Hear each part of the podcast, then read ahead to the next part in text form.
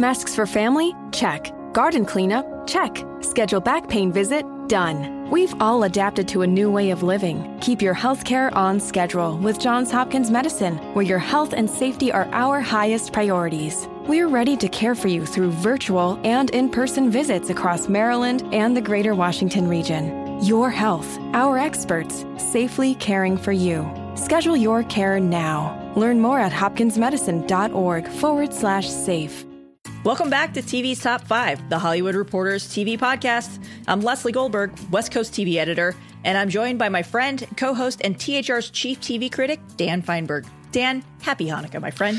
Thank you, Lesley. Happy Hanukkah to you as well. Um, we've been recording this podcast now for, I believe, three consecutive days, uh, which is a which is a little bit like the miracle of Hanukkah as well. It was supposed to uh, it was supposed to be a podcast recorded in one day, and instead was recorded over eight nonstop magic days. Uh, but on the bright side, if you're looking for a way to kill extra time this weekend, this is an extra jam packed podcast. Yes, it's also our 99th episode, Dan. I'm very excited about that number because next week we have our big year end episode for to celebrate 100 episodes. We're officially syndicated. No, we're not, but it's 100 episodes and in the TV world, that's a big deal, and it's a big deal to me. So I thought you were going to say this just fulfills our Debmar Mercury uh, 1090 um, commitment, and we can finally go off the air now. So whichever one if you're a listener and you, and you don't work in the industry and you know what Dan is talking to, please email me because I, I, I might have some work to give you.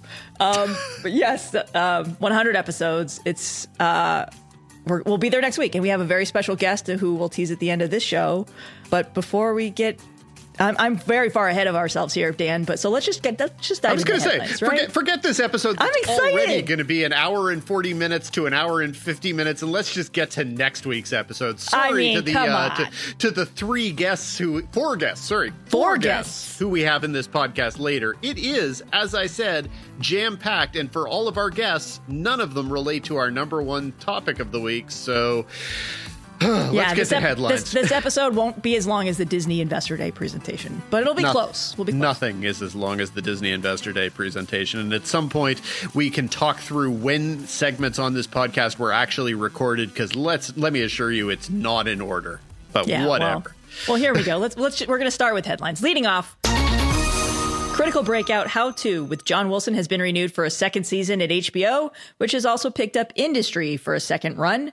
The premium cable network has also announced early development for a reboot of True Blood with the Riverdale creator and none of its original stars attached. and none of my attention or interest attached. Uh, but you can also listen to our interview with the creators of Industry from episode 94 last month. Over at Showtime, the premium cable network has tapped Emma Stone to star alongside co creator Nathan Fielder, an executive producer on Critical Breakout How To with John Wilson, in the Safdie Brothers comedy series The Curse. Elsewhere at Viacom CBS, Paramount Plus, the soon to be rebranded streamer formerly known as CBS All Access, they've greenlit an iCarly reboot featuring three of its original stars, In Your Face, none of the original stars, on True Blood. It will join a slew of content from Nickelodeon on the streamer, including the SpongeBob SquarePants spin-off and feature film. Over at Netflix, the streaming giant has inked a deal with popular meditation app Headspace and will launch a series focusing on, well, meditation and sleep, starting first in January.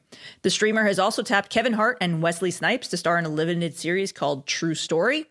And rounding out a busy week at the streamer, Nicolas Cage will host a docu-series called History of Swear Words, which is exactly what it sounds like. So, from Oscar winner Nicolas Cage to Oscar winner Julia Roberts, who will star in the Apple limited series The Last Thing He Told Me, from yet another Oscar winner, Reese Witherspoon. Additionally, For All Mankind has scored an early third season renewal ahead of the premiere of its second season. And it gives me great pleasure to say this one. P Valley creator Katori Hall has signed an overall deal with Lionsgate that includes a fund to mentor other black playwrights. And you can hear more from Katori Hall on her plans for P Valley and beyond within our showrunner spotlight from episode 78 in July. One of my favorite interviews that we've done this year, Dan. For sure. Over on broadcast, NBC late last week announced that Superstore would end its current sixth season, but we didn't really have time to go back in and do a pickup announcing that. And ABC has picked up Home Economics to series, answering the question, Where's Topher Grace at? He's in Home Economics, coming to ABC, expected to air in the spring. And rounding out headlines in executive news, Jamila Hunter has been promoted to Exec VP Originals at Freeform, which has also enlisted former Quibi head of documentaries Jihan Robinson to lead alternative programming. Alongside network president Tara Duncan, the top three execs at the Disney backed cable network are all women of color, Dan. Excellent progress indeed. And with that, let's jump into a busy, busy, busy top five for the week. Number one. Leading off, we just sat through four hours of a Disney Plus presentation. Actually, as we record this, the Q and A portion is still going on, so they're over four hours at this point.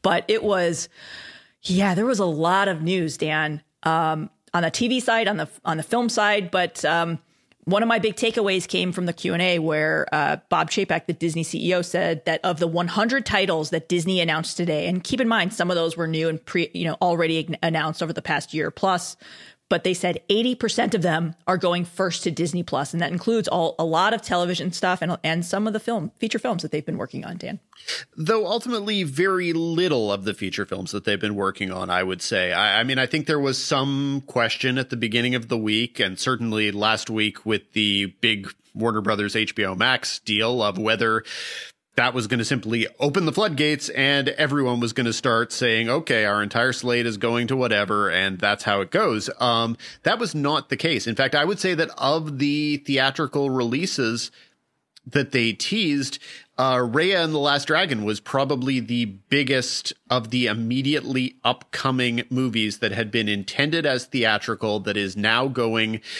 to Disney Plus on March 5th 2021 day and date but disney plus again with premiere access in the same way as as mulan. So there were a lot of people speculating on a lot of big titles you know everyone the the juicy title that everyone was going ooh is there any chance it's going to pop up on disney plus? was of course black widow because that's the marvel title that's been kind of on the shelf and available and and basically bumped around on the calendar yeah. Yeah desperately trying to escape and being seen by the world but obviously, that is a title that Marvel thinks is a large worldwide theatrical title. Of course, it is. Um, and yeah, that that will just be going theatrical day and date next May, and day and date theatrical only, not Disney Plus. So yeah, and they they are doing Pinocchio and the Peter Pan and Wendy movies as on Disney Plus as well. But you know, to to me, the the big piece of this is streaming. We've been saying it all year with all of these executive restructures, and I sound like a broken record at this point, but everything, all of the realignments that, that have been done is to prioritize streaming. And we saw that in a huge way today where they Disney Plus announced some updated subscriber numbers that were just blew everything out of the water. I mean, you're looking at 137 million combined subs across all three of Disney's direct to consumer platforms, 86.8 million of them at Disney Plus. That's in 13 months. Then you've got another 38.8 million on Hulu and another 11.5 million on ESPN Plus. And then, you know, at the at the tail end, their projection, including global expansion, which was a huge part of their uh, of their presentation um, this week, they're projecting 300 and 300 between 300 and 350 million global subs by the end of 2024. So, yeah, and you're getting this all for in the US uh, effective in March for a dollar more, so 7.99 a month, which is still a bargain comparative to Netflix and HBO Max. It is. It is definitely the numbers were impressive, and the numbers eh, they helped underline again why a lot of people thought that last week's HBO Max Warner Brothers deal was a panic because of how bad the numbers have looked for for Warner Brothers and HBO Max in its rollout. And you know, if you if you look at it, these are basically platforms that are branded after the big name brand within the company, but for whatever reason, Disney Plus was able to cut through as here is the clear streaming service that we require you to subscribe to. Here is how you're going to do it do it as opposed to all of the confusion that HBO Max produced with with people. And uh, you know, we keep talking over and over again about this simple confusion of how HBO Max screwed up that rollout and how they've had to backtrack and how it's done serious damage to a fairly good platform. Whereas I use Disney Plus at this point so rarely I, I, watch I watch the continuing adventures of uh, of Grogu every week.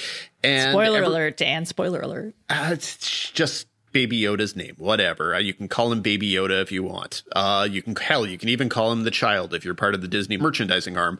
Um, but yeah, like in terms of content, they have basically been able to bank on a very, very good library on one That's extra- an understatement. It, it's no, it's a it's a fantastic library. There's no no one's arguing with that. But the, in terms of breakout shows, it's basically just been The Mandalorian. That's that's all it's been. And so yes, we can look to 2021, and you know, heaven knows the investor portfolio presentation included a lot of clips from WandaVision, which continues to look really really good, and from uh, the Falcon the Winter Soldier, which I continue to call the Falcon the Winter Soldier and the Snowman, uh, which is a strange crossover. Um, but and that's and that's due in March. Yeah, that's due in March. I'm not sure that one looks as good, but it looks interesting. And then you know just all of the titles that they're throwing out. So I believe the deal was ten new Marvel TV titles and ten new Star Wars titles today. That, is that, that what? That's their goal. Yes, that's what they said. So they're obviously ramping up production, and you know there were an insane amount of of projects announced today films tv series you know and we can run through some of them but yeah there's they announced a bunch of new star wars shows they announced a bunch of new marvel shows and they also revealed that they're spending a spoiler alert an insane amount of money between all three dtc platforms so disney hulu and espn plus. They're spending between 14 and 16 billion dollar per year and, and that's their that's their total content investment right now. And it shows because they have said they want 100 plus new titles to launch per year including animation pixar marvel star wars and national geographic content. And when you think about the fact that we are here 13 months after disney plus launched and the biggest narrative was great, they have the Mandalorian, and then they kind of screwed up the launch because what else do they have to back it up that was must see TV, right? I'm using an NBC phrase here, but you get the idea. And the answer was not a whole lot. Well, they obviously heard that, and obviously some of that was impacted by you know uh, TV shows moving around from platform to platform as they figured out what this brand was and what the Hulu brand was. But that's not going to be a problem much longer. They, you know, when they look at all of this this stuff, you know, you're looking at just on on take Marvel and Star Wars by themselves, that's 20 shows. And if they want to have a new show every week, every week. I mean, I'm looking at the at the Marvel rundown and it's WandaVision in January, Falcon and Winter Soldier and the Snowman in March, Loki in May, what If, the animated show in the summer, and then you get in uh, Hawkeye in late 2021, Miss Marvel in 2022, She Hulk around the corner, Moon Knight after that, and then you announced five other shows, one of them short form and one of them a holiday special. So you got Secret Invasion with Samuel L. Jackson and Ben Mendelsohn, Ironheart, Armor Wars with Don Cheadle, and then then at some point in 2023, the Guardians of the Galaxy Holiday Special, which oh my god, that sounds fun, and then the I Am Groot short form show, and then you get into all the Star Wars stuff. You've got two spin-offs already of the Mandalorian. You've got Hayden Christensen returning for um uh for for the Obi Wan Kenobi show. You've got the Orlando Calrissian limited series. Like if you love Star Wars and if you love Marvel, you should have already given your money to Disney Plus. And then beyond that you're looking at the fact that this is the home of amazing library content, right? So The Simpsons is the backbone of, of, this platform. You've got other, you know, a ton of other stuff from across the Disney fold, but then you get into all of the Disney originals and they announced some super fun stuff. A Beauty and the Beast live action prequel, which we, we wrote about and talked about in March. Then you've you've got spin-offs of, of a lot of these other movies with big fan bases. The Mighty Ducks, the trailer for that looked so fun. Turner and Hooch, which you know whatever, but Big Shot, you know the the David E. Kelley uh, basketball dramedy where John Stamos is basically like you know some arrogant coach who comes to a, a girls' high school, and you know it's just there's so much stuff, and then you get into some of these like uh, some of these other IPs. They're doing Swiss Family Robinson, a TV series with Ron Moore from Battlestar Galactica and Outlander, and Jon Chu from Crazy Rich Asians attached. A Percy Jackson and the Olympians show, like and then you get into some of the, the, features that are being made specifically for the streamer a Hocus Pocus sequel, Three Men and a Baby with Zac Efron, like a Cheaper by the Dozen movie from Kenya Barris, like Ice Age spin. Like there's so much stuff Dan. There is so much stuff.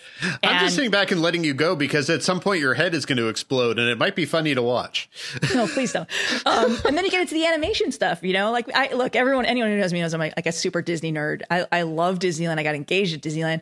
It is a very important place to me. I've grown up going there, season passes, the whole nine yards and then you get into the fact that that you know their animation side they're leaning in you know they, they have a monsters inc. show that's that's coming around the corner. They've got a baymax series coming. They announced um, a zootopia series of animated shorts a long form musical uh, musical comedy series called tiana and then a moana show. There's a moana show dan where do I sign? And then you've got new, there's so much stuff. And the, the other piece of this too is while they still are going to have obviously this huge theatrical presence, they remain committed to the theatrical experience. Black Widow is not coming to Disney Plus before it's in theaters. It, that's just too big of a revenue hit. But the interesting thing about all of this, Dan, is eventually it's going to wind up there. So if you miss it in theaters or you miss it on whatever linear cable network or broadcast network it's on or wherever it is in the Disney ecosystem, all roads lead back to Disney Plus or Hulu or ESPN Plus with, you know, depending on what your taste is. And they announced a big a big college football deal too, right? The SEC, I don't know what that means, but it sounds like a big deal. yes, the uh, the SEC indeed, and yes, it's a big deal. Uh, no, and you and you haven't even mentioned the things that actually get me excited about any of these uh, brands. You know, the so for example, the Lando Calrissian limited series, which they did not in any way say Donald Glover's name, so it's unclear mm-hmm. if he's going to have any involvement at all, and either he will or he won't. But it's from Dear White People creator uh, Justin Simien. That right there, much more than any of the brand, gets me excited. Uh, you didn't mention that the Mighty Ducks TV show stars uh, Riley from Letterkenny. I couldn't care less about this Mighty Ducks TV series, but as soon as I saw Riley from Letterkenny, I was like, oh, okay, I'm totally going to watch one episode of that. Dan, I'm reading from on. our Slack right now, and I believe it was you, not me, who wrote quack, quack, quack. So don't tell me you're not excited, okay? I think I was pandering to you with that. Mm-hmm. Uh, I believe it was even in all caps with an exclamation point or two. I was pandering, and I'm fine with pandering. Always happy to pander. Uh, then you know, of course, the the John Stamos uh, coaches high school basketball girls uh, series, which is basically the closest we're going to get to John Stamos starring in a Rick Pitino biopic, which totally is something that should happen. Which comes from uh, David E. Kelley. So you know, like there's a lot lot of interesting stuff kind of below the line on a lot of these things. You know, the above the line is, oh my goodness, if you are a piece of Disney IP from any point in the Disney history and you haven't gotten your own standalone miniseries or TV show, boy, something must have gone very wrong at some point. Uh, but yeah, there are a lot of. I mean, they're only a year into the service, so give them time, Dan. I'm sure they'll get there. I, I mean, they already ruined Lady and the Tramp for me, so. It's my, my, my all time favorite Disney movie. And that live action thing was absurd. But there's a ton of more stuff coming. And look, this is only really, you're getting into year two, three, and four. And, you know, this, and we're only talking about Disney Plus right now. You know, we can shift for a second and talk about some of the other Disney brands, which, you know, again, you want to talk about scale Hulu, FX on Hulu, Nat Geo at Disney Plus, you, you, know, they announced Genius, the, the scripted anthology that's won a, a boatload of Emmys, is moving to Disney Plus, and it's going to tackle uh, Martin Luther King in, in its next season. Um, and then you, you know, with, with Hulu, the, the, one of the most interesting pieces of, of news that came out of today was like announced as like a, like an afterthought from by Dana Walden. The Kardashians are coming to Hulu. They left E. E tried to keep them. They desperately wanted to keep them. They wanted to keep have them create new content for Peacock. And where did they go? They went to Disney, a multiple year deal, and they will have a new show streaming on Hulu in late 2021. The Kardashians, it's like the biggest family in, in, in reality TV, and they're at Disney. Like, do all roads lead to Disney? They've got Marvel, Star Wars, the Kardashians. Like, I mean, it's just it's just crazy to me, Dan. Like, and then you can get, you know, like there's just they are the biggest brand in the world. Like, and I know you know that may not be true, but that from my vantage point, it's like that ecosystem continues to be big. There's a reason why people want to go to Disney. And the, the crazy part of, of, all of this too, if you're if you follow the film industry and, and what's going on with Warner Media and their day and date announcement that that f- films would go in theaters and on the the on HBO Max Patty Jenkins, Wonder Woman, right? The big experiment, the very first show that the very first movie that they announced as as as part of this big streaming experiment She's going to direct the next Star Wars. She's going to Disney too. And if people haven't gone to Patty Jenkins's Twitter feed and seen the little video that she made explaining her personal tie to the Star Wars movie that she's getting to do, you really should because it's it is such a great, pure, simple one minute proof of concept. It, it, like you you if you started it with any skepticism, though, why anyone would after Wonder Woman, that's something else but if you did, there is no way you can get to the end of that one minute single shot proof of concept confession explaining her personal tie to this. If you don't want to see her movie immediately, there's something wrong with you. So yeah, that was that was one of many big. I mean, seriously, the the sheer number of once they got to the Star Wars Disney animation slash Pixar Marvel portion, which came like an hour and a half or two hours into this four hour presentation. Uh, yeah, it was, it was really sort of like beating you over and over again with the sack of oranges, uh, so that it wouldn't leave a mark. Uh, but it was, yeah, that, that was an exhausting presentation. And frankly, I'm just always happy with there continuing to be content because it keeps us employed. Uh, there was a lot of really good stuff, I thought, from the Star Wars side of things. The behind the scenes footage they showed of the technology that they've been using to basically create these virtual worlds that they've been doing and how those technologies are particularly COVID friendly. So it was almost like their way of saying, even if things, you know, even if the vaccine doesn't make everything better, even if the world continues to be vaguely pear shaped, we're going to be okay. And I guess that's reassuring if anyone out there was seriously worried about I Disney's mean, long-term future. I mean, I think you know, remember this was Disney Investor Day. This was a presentation not for super fans of, of, film and TV, but for Wall Street. And we should note that you know Disney stock hit a high within I think the first ten minutes of the presentation when they announced ten new projects each from Marvel and Star Wars. After hours, I think it was up something like four percent the last time I looked. And you know, and we're you know the other pieces, Dan, FX they had some John Landgraf, you know, came out and, and you know did a little uh, announcement and dropped a couple of bombshells too. It's always sunny in Philadelphia. Got a four season renewal and is now officially TV's longest running live action scripted comedy in the U.S. It bested a, a record previously held by Ozzy and Harriet, and it didn't just break it; it like went well beyond that. And then there was, you know, as and again as almost an afterthought, news that they're developing an alien TV series from Noah Hawley of Fargo and Legion. And then they're working with the Rolling Stones, the Rolling Stones, one of the biggest bands in the world, about for a two season uh, scripted series looking at the band's formation from the early 60s to the 1970s with with Nick Hornby. I will watch these things. I, I will, watch, watch, these things too. I will watch all of these things. Uh, I mean, professionally speaking, of course I will. But uh, yeah, no, there there was there was a lot of there was a lot of stuff, and there and you know some of the stuff was previously announced. I feel like most of the Disney animation stuff was previously announced, and that's kind of the that's just the nature of the animation beast is that some of these things have been in production for so long that you know animation heads knew them. And then there's all the the stuff like that for example this was the first time that Tatiana Maslany was officially announced Oh, that's just ridiculous. She-Hulk, which is which is that's just like a, hilarious. That's like a Marvel thing, you know. This stuff leaks and then they they decline, and then months and months and months later, they're like, "And guess what? We can officially announce." You know, like it's just a Marvel thing. It, it annoys me because because Tatiana everyone. Maslany has done multiple interviews where she specifically lied about that. I don't like any company that makes their employees lie to reporters about jobs that they have. That that to me is pretty scuzzy. And I mean, I believe as of last week, Hailee Steinfeld hadn't officially been announced for the Hawkeye series despite the fact that she was being photographed in costume on the set of the show and she still was unofficially only a part of the show. So I mean, it, look, Mar- Marvel likes to make their spectacle, Dan. I'm not going to take it from them as much as it, it's annoying to press and to talent, I'm sure, who who have to come up with creative responses to thirsty uh, members of the press corps looking for more information. Yeah, it's just, you know, it's just what they do. I mean, look, at least we can actually say that the Marvel stuff between the film stuff and the Disney Fair stuff, the Disney Plus uh, material, it really is all connected now.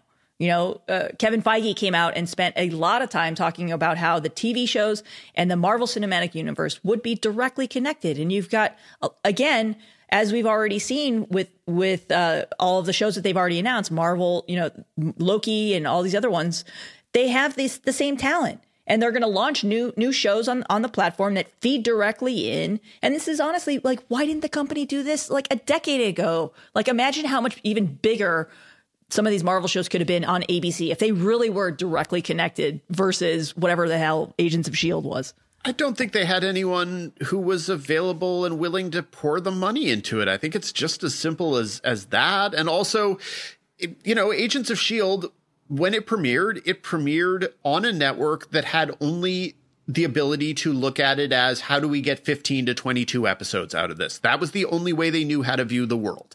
And so there was never going to be a way that in 15 to 22 episodes per season, they were going to be able to do a Marvel movie quality TV show on TV. They couldn't. And even something yeah, like Agent Carter, which was really good. And that, that actually, show would have gone on to like 10 seasons on Disney Plus. Uh, for sure. Uh, and, and even that show, which, you know, it didn't have it, like it obviously wasn't cheap because it was a period show, but yeah. So, you know, it's, it's a different paradigm. This happens to be the right paradigm. The fact that they can say six episodes and we're going to pour a ridiculous amount of money into it because we see the value is different from saying 22 episodes. We're going to pour that amount of money. There's just, there was just no way they could have done it. This was the right time. And yeah, lots and lots of content. And guess what? This is probably the shortest segment of this podcast. So, good times. Number two.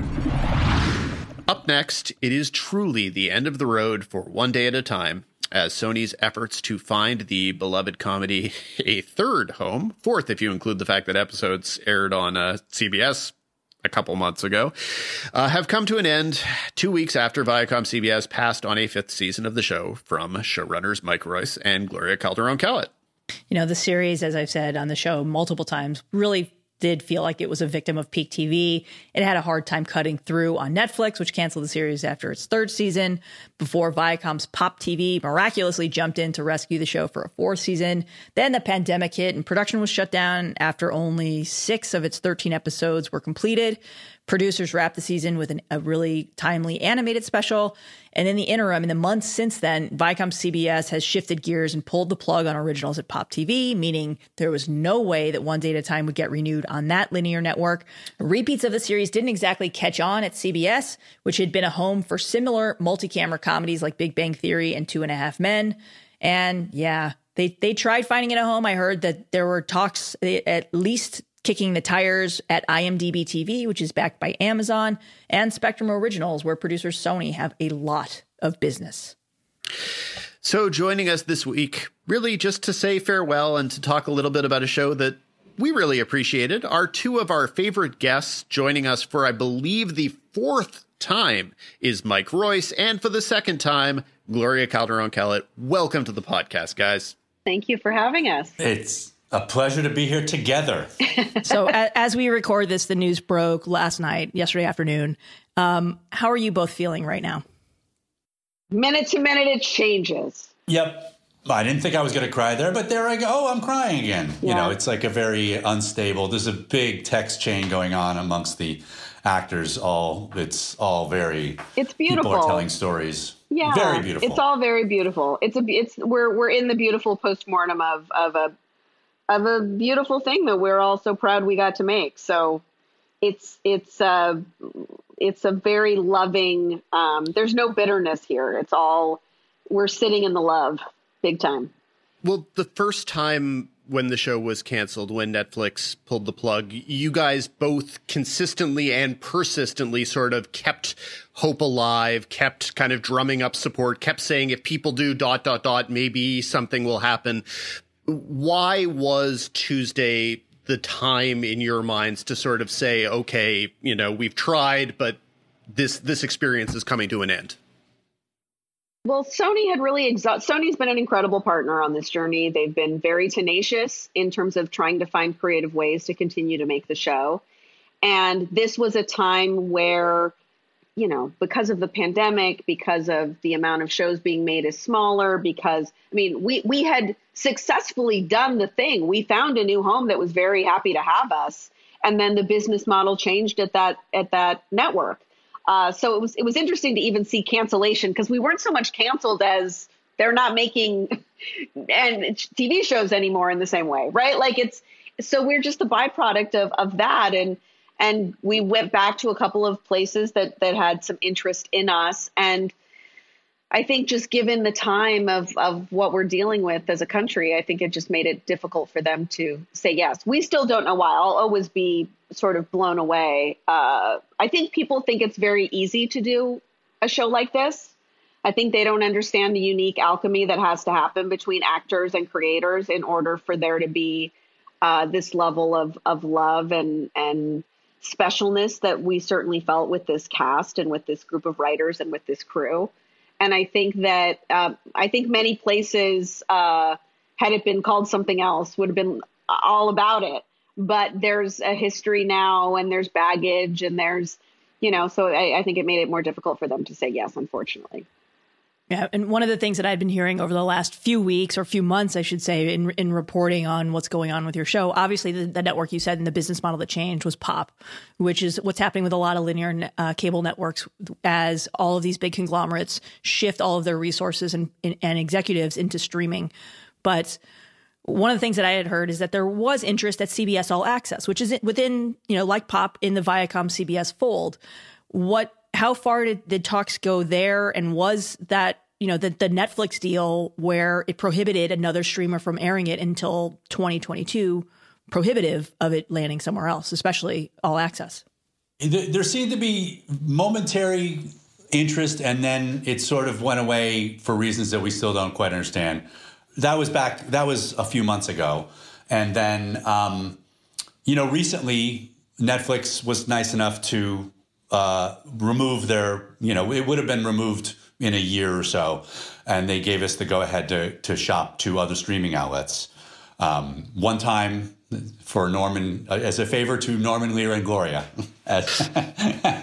um, but again, it was a thing that was going to expire anyway fairly soon. Um, so this time around, it just for some reason, you know, I mean, when you say why did we decide this time to sort of that this was the end, it's because it's the end.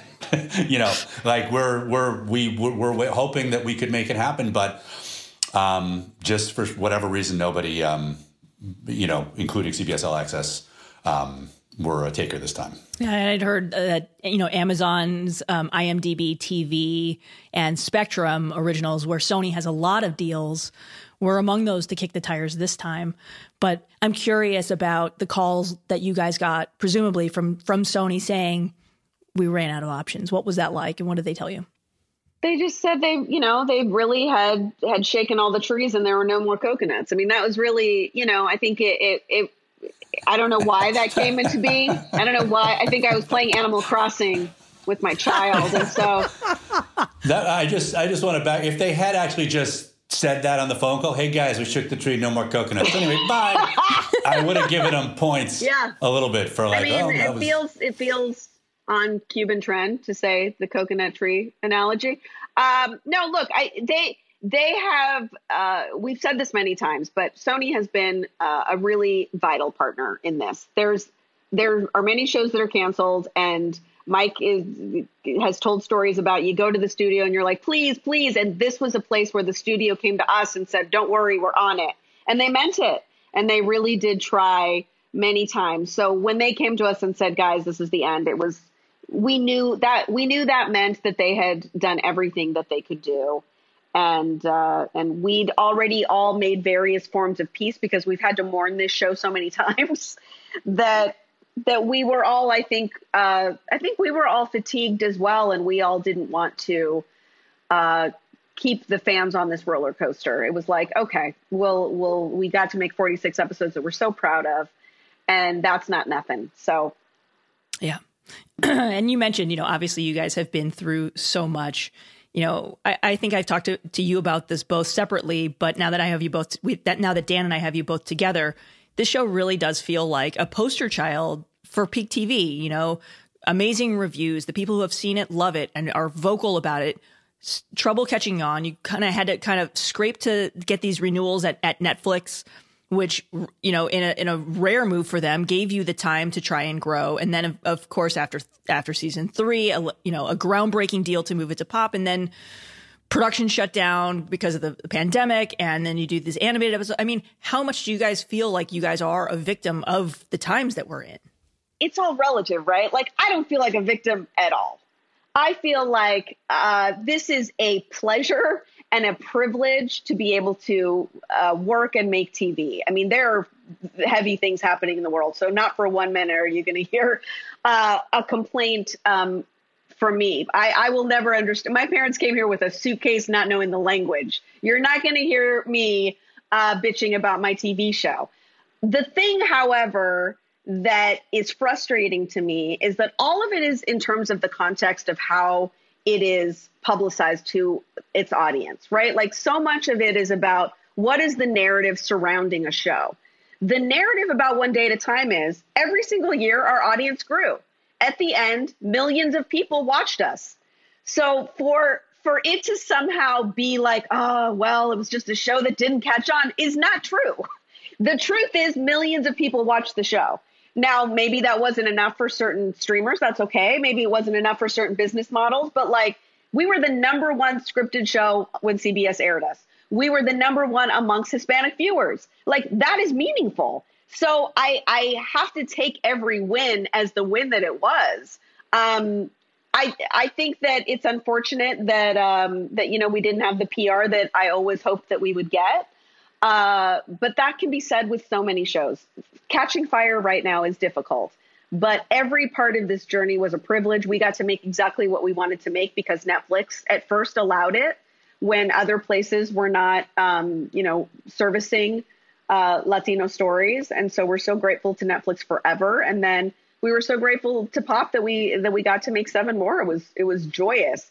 And certainly the landscape from when we started making this show to now there are so many more Latino shows on TV, and that is something that is thrilling to me.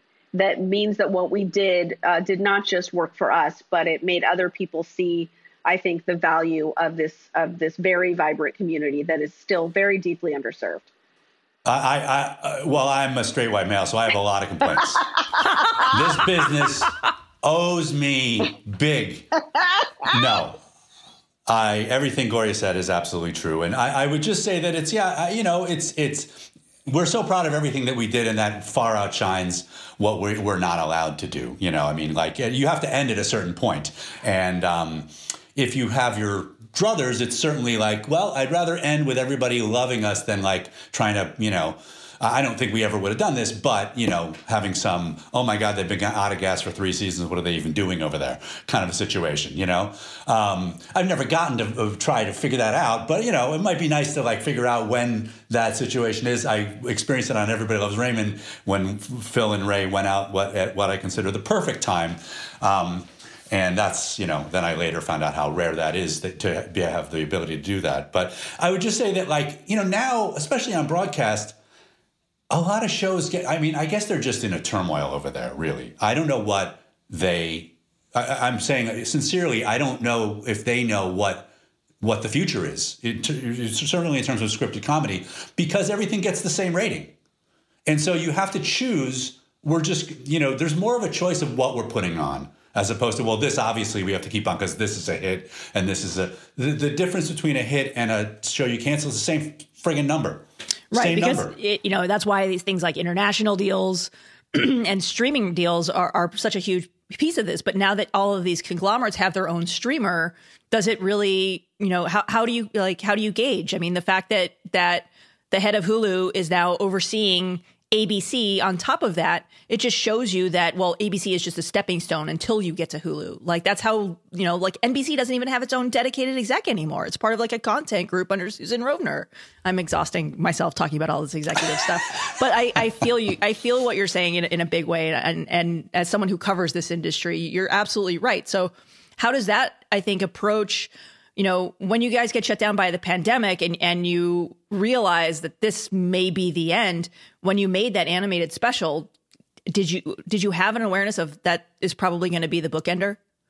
Like knowing the state of of these li- linear networks and cable networks, es- especially, did you know when you made the one, animated one day at a time that that might be the end of the of the show?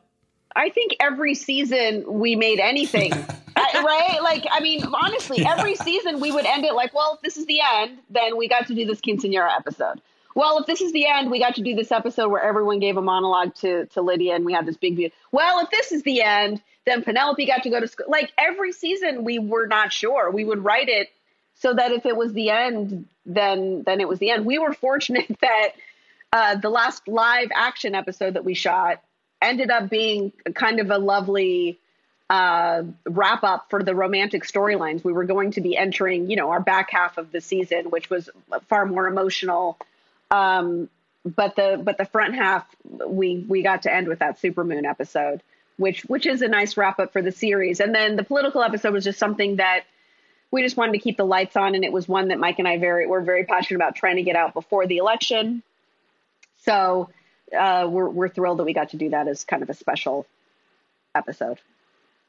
I mean, I re I rewatched the Supermoon episode last night, and and it does feel like you know if if that's how you ended it, that's how you ended it. They're up on the roof, they're hugging, they're talking about life going on, and everybody has somebody, and that's you know as heartfelt as it could get.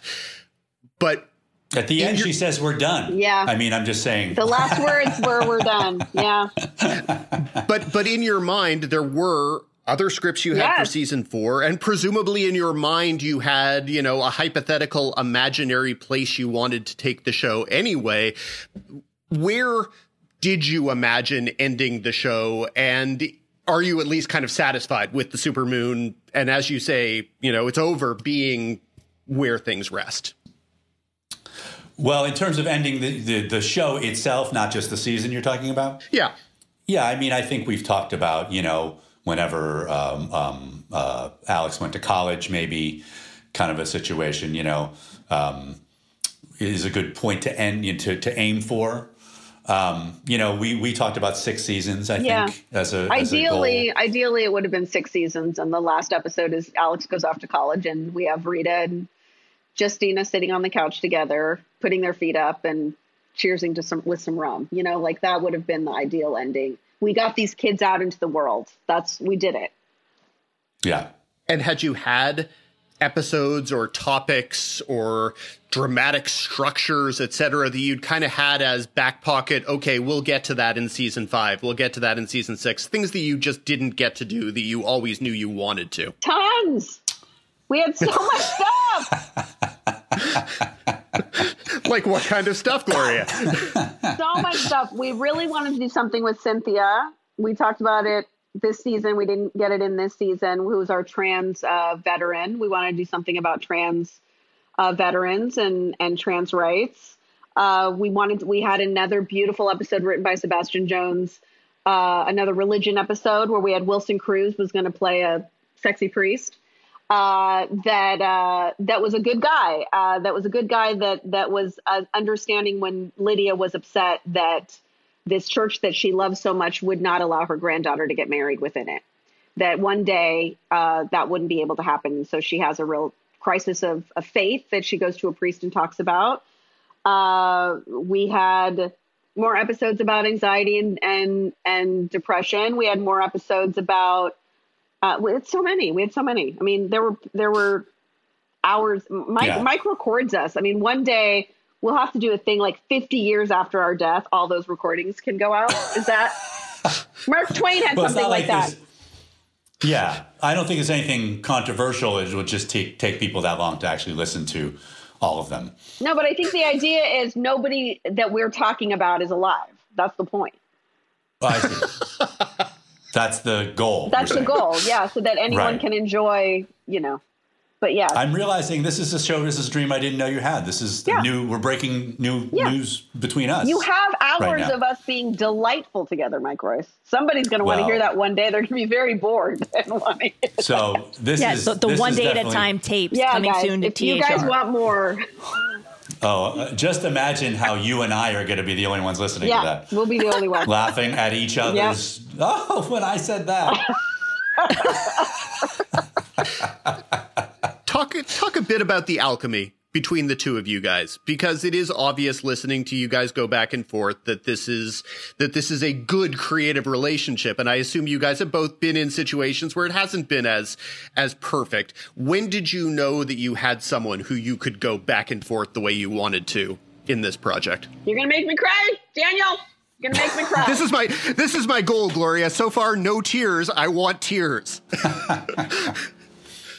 well, I mean, the story that you know it's not really it, it, it, it was the first time we, we met. We the first time we met i recorded it and uh, i actually put a little of it on the internet recently on, on twitter i mean um, and uh, it was you know it, it was a, a, a real wonderful revelation because you don't know what exactly at this in this case we didn't exactly know what we were getting into we didn't know what Norman wanted out of the show, and we didn't know what each other wanted out of the show. It was just an amazing opportunity, but you know, let's see what happens. Um, and it was also doing a sitcom for me for, for the first time in 10 years, doing a sitcom with laughs. So I felt both like, well, I'm an old veteran at that stuff, but I also don't know. It's been a long time since I knew what I was doing in that arena. And, um, there was a big high bar, so I was nervous. But we started talking. We had a nice meeting with Norman. Then we went to a cafe, and we just started talking. Like everything she said, I was like, "Oh, that's I." We just were really vibing, and and you know that coupled with reading for myself, reading her material, where I was like, "Oh, she writes the kind of stuff that I love," you know. Um, so it was right away, right away. It was right away. It was. It was. It was. It's happening again. It's terrible. Oh no! Usually it's this is good. It's usually me. It's usually I gotta my, say. It is so usually Mike. It's usually really Mike. enjoying. This. No, it was really. I mean, I I had this point where I was trying to figure out like where do I fit in this in Hollywood? Like where do I fit? Does anyone care what I have to say? Um, am I ever going to be able to do something that really means a lot to me? And to have been so blessed with Norman and with Mike, who were two people that saw in me what I had forgotten in that moment and who not only saw it, but really celebrated it. I remember just, I remember making Mike laugh and feeling like, oh my God, I can't believe he thinks I'm funny. You know, like this, this person who has done all these amazing things. And it just, I felt like during the time I got to make that show, I really felt my power within it, and all this pride and love I have for my community was something that was celebrated every day. This love I have for my family, this love I have for so many LGBTQ people that have that stood by me in difficult times. Like it was it was a present to me and a present to them that I got to make it. And so I just can't believe I got to do it. I can't believe every day I was on that set, truly. I was so present and I was so grateful and I felt it. I was like, oh my God. I mean, I mean, it was a joke on set. I would say all the time, we're making a TV show because I couldn't believe it. Like sometimes I would say it so that it was like a pinch me moment. Like we're making a TV show. We get to do this thing, this thing that this little Cuban American girl in Oregon after school, latchkey, would come in and watch reruns of TV shows and say, one day I want that. I want to do that. One day I want to do that. I want the people to look like I do. And then I got to do it. Like, how many people get to do that? And so we got to do it for 46 episodes, and everybody involved in the show is beautiful and wonderful. And we all felt that all the time. So it was the greatest gift of my life. And so for me to be able to continue to do it because I feel so in my power now, I feel so validated that it allows me to continue and it also allows me to I can't wait till I'm somebody's Mike Royce. That was that was really beautiful, both of you guys. Um, you know, and you also really just described why TV is so important to so many people.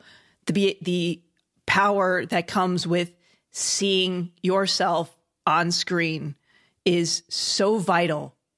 I, I mean, I remember when I came out and and the first time that I saw Ellen say yes I'm gay on her show and how big of a deal that was for me. So my heart goes out to you. I know this was an an amazing experience for for both of you and for a lot of your fans and viewers, you know, and the ability for you guys to work together and to continue to work together. You know, you you still have seven unproduced scripts that would have been the second half of season four. Six. Do you have so, six? Okay, six, six. Sorry, six episodes. So, do you have any plans for that? Maybe you know a virtual read. You know, virtual table reads have become a big deal. You know, during this pandemic, is that something that you're thinking about doing? Maybe getting the cast together to do these last table reads, and maybe with a charitable component to them, or you know, is anything that gets the, the band back together, as they say.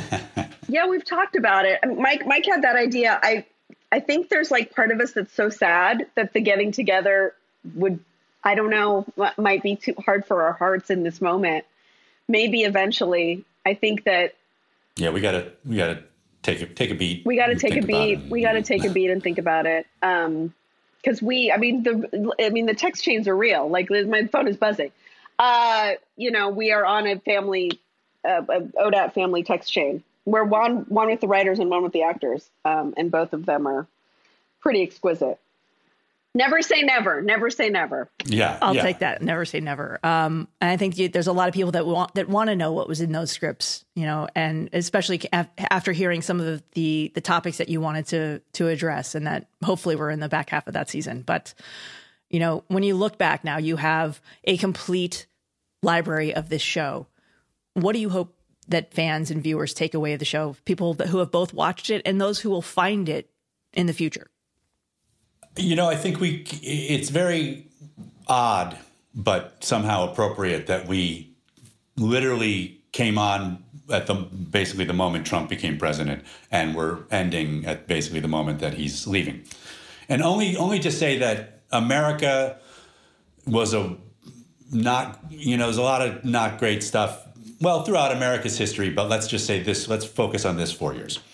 Um, and we rarely wrote our show to be a response to some trump thing. There were occasional things that were so societal that like of course you know.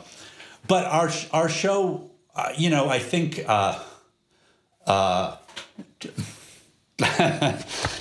Sorry, Gloria said love my shit.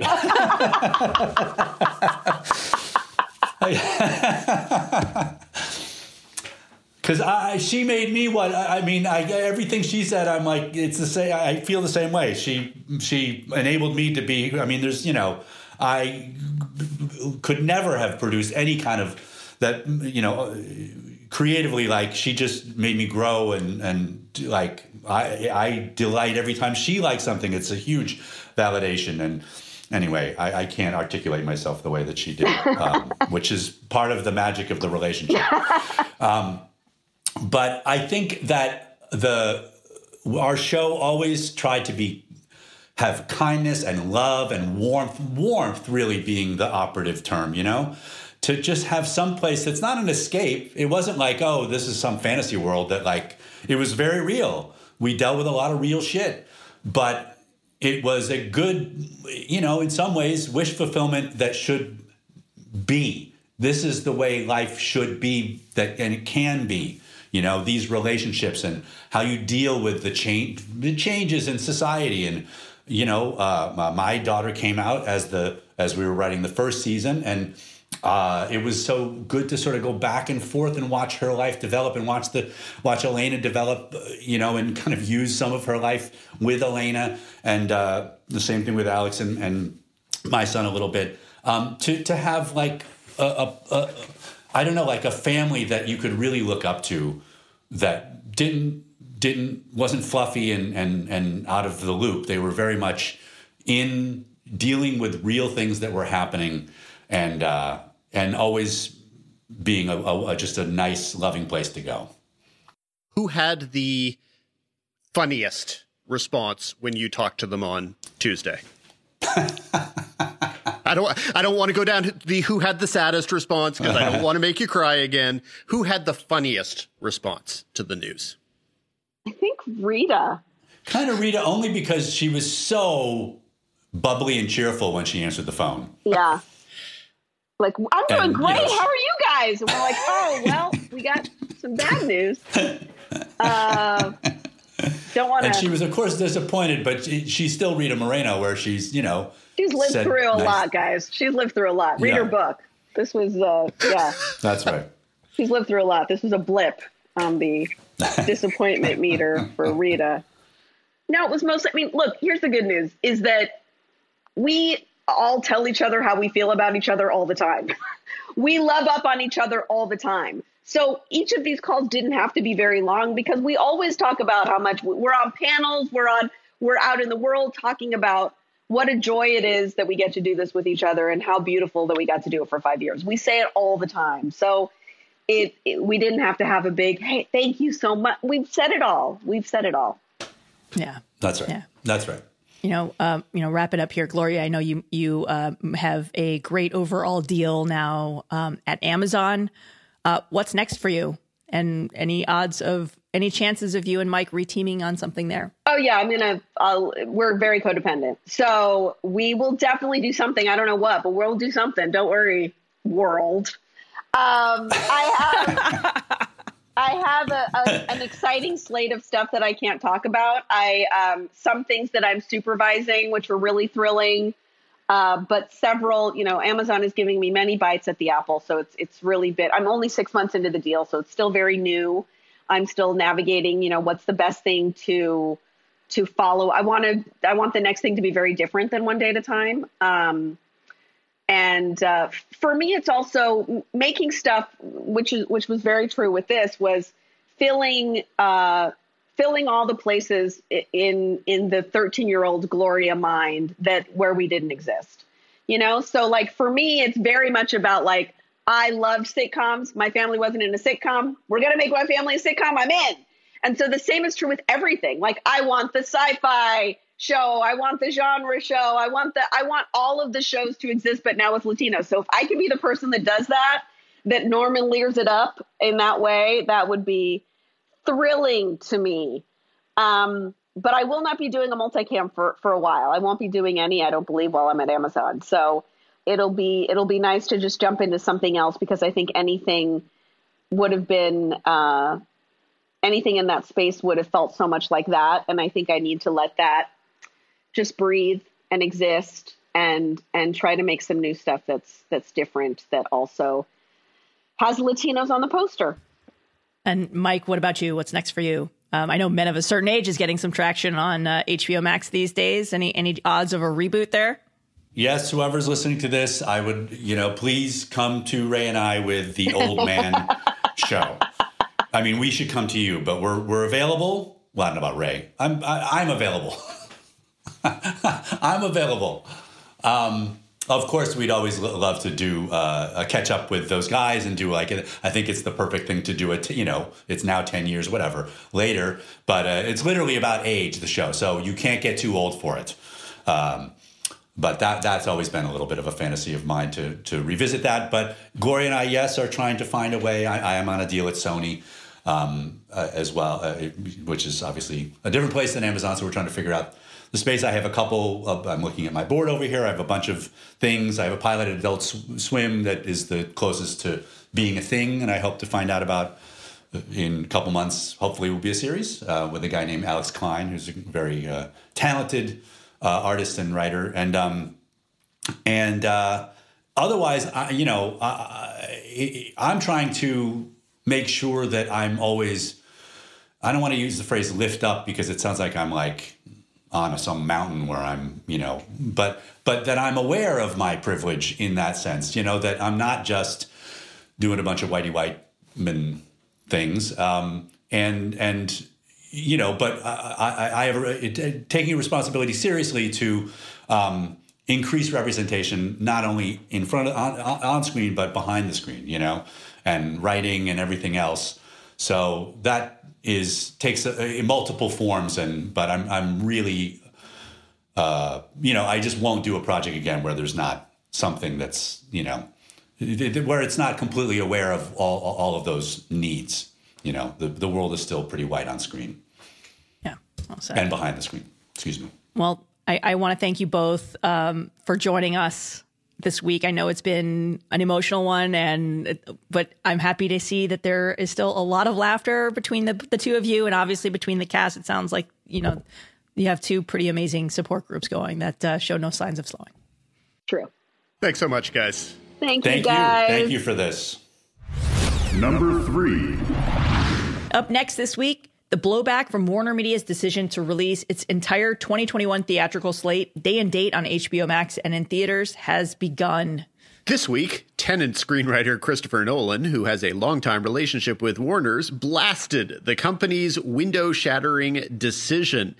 Uh, it is a juicy quote that begins with Some of our industry's biggest filmmakers and most important movie stars went to bed the night before thinking they were working for the greatest movie studio and woke up to find out they were working for the worst streaming service.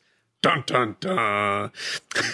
Yeah, he went on to say that that their decision makes no economic sense, and even the most casual Wall Street investor can see the difference between disruption and dysfunction. It was a big, big story written by uh, THR's editor at large, Kim Masters, who joins us this week to break down how the film industry is responding to this window shattering change. Thanks for joining us, Kim. My pleasure. So Chris Nolan is pissed, but he's not the only filmmaker who, who's up in arms.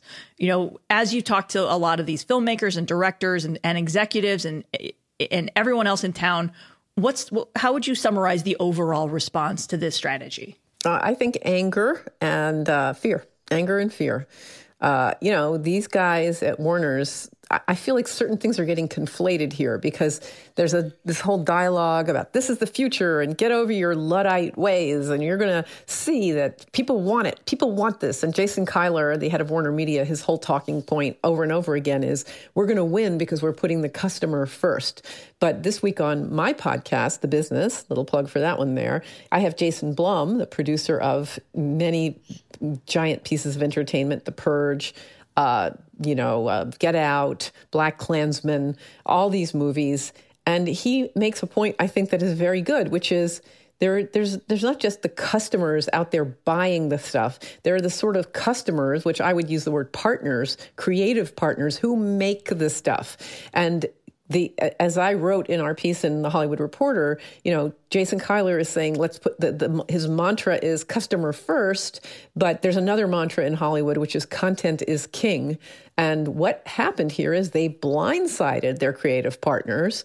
I, I mean, that's that, that's the big picture issue to me that uh, Chris Nolan is partially uh, and others. You know, the Directors Guild has written a letter to. Uh, to Ann Sarnoff, the head of the Warner Brothers studio, saying like wait, what are you doing? We need a meeting because we were told in the previous management uh, a few minutes ago that you were going to be very thoughtful when you put our stuff on the streaming service, and you just dumped 17 movies with no negotiation what, and no warning. So, what is up with that? So, I say let's look at the overall approach, and before we get to who, the, the merits of you know who's a luddite or who's who's holding on to the existence of movie theaters possibly, and the and as Christopher Nolan uh, has made a point in subsequent interviews working people whose residuals may be affected when they unilaterally do stuff like this. So it's not just a bunch of diva movie guys whining. You know, it's not that simple. Long yeah, answer. I, I often Long think answer, of like the, you guys. I, I, think of the J.J. Abrams deal, you know, that, that I spent much of last year reporting out, where Apple offered him twice the money. I, I heard could be as much as $500 million to sign an overall deal with the tech giant. And he opted to stay for half as much at Warner Brothers because he had the ability to release the movies theatrically and sell to third party buyers, which, you know, under the new management, everything is going to be the studio is going to be a content supplier to HBO and HBO Max. And if you're lucky, third party suppliers. So yeah, Jon Chu I mean, gave up a very very rich deal from Netflix he to make Crazy Rich Asians at Warner's because he wanted theatrical. He wanted the cultural impact of a theatrical release, and he then has In the Heights now being part of this 17 movie drop onto the Warner's streaming service, HBO Max, day and date as it opens in theaters, and and uh, you know, blindsided. Uh, so a lot of people are saying, you know what, I'd rather go to Netflix because at least they've been transparent. This is the deal, and this is what we're paying you. And that now they, there's a lot of people saying to you know, how can we trust uh, partners who would do something like this? It, it's the blindsiding part that I find particularly fascinating that everyone is talking about how nobody got a phone call about this.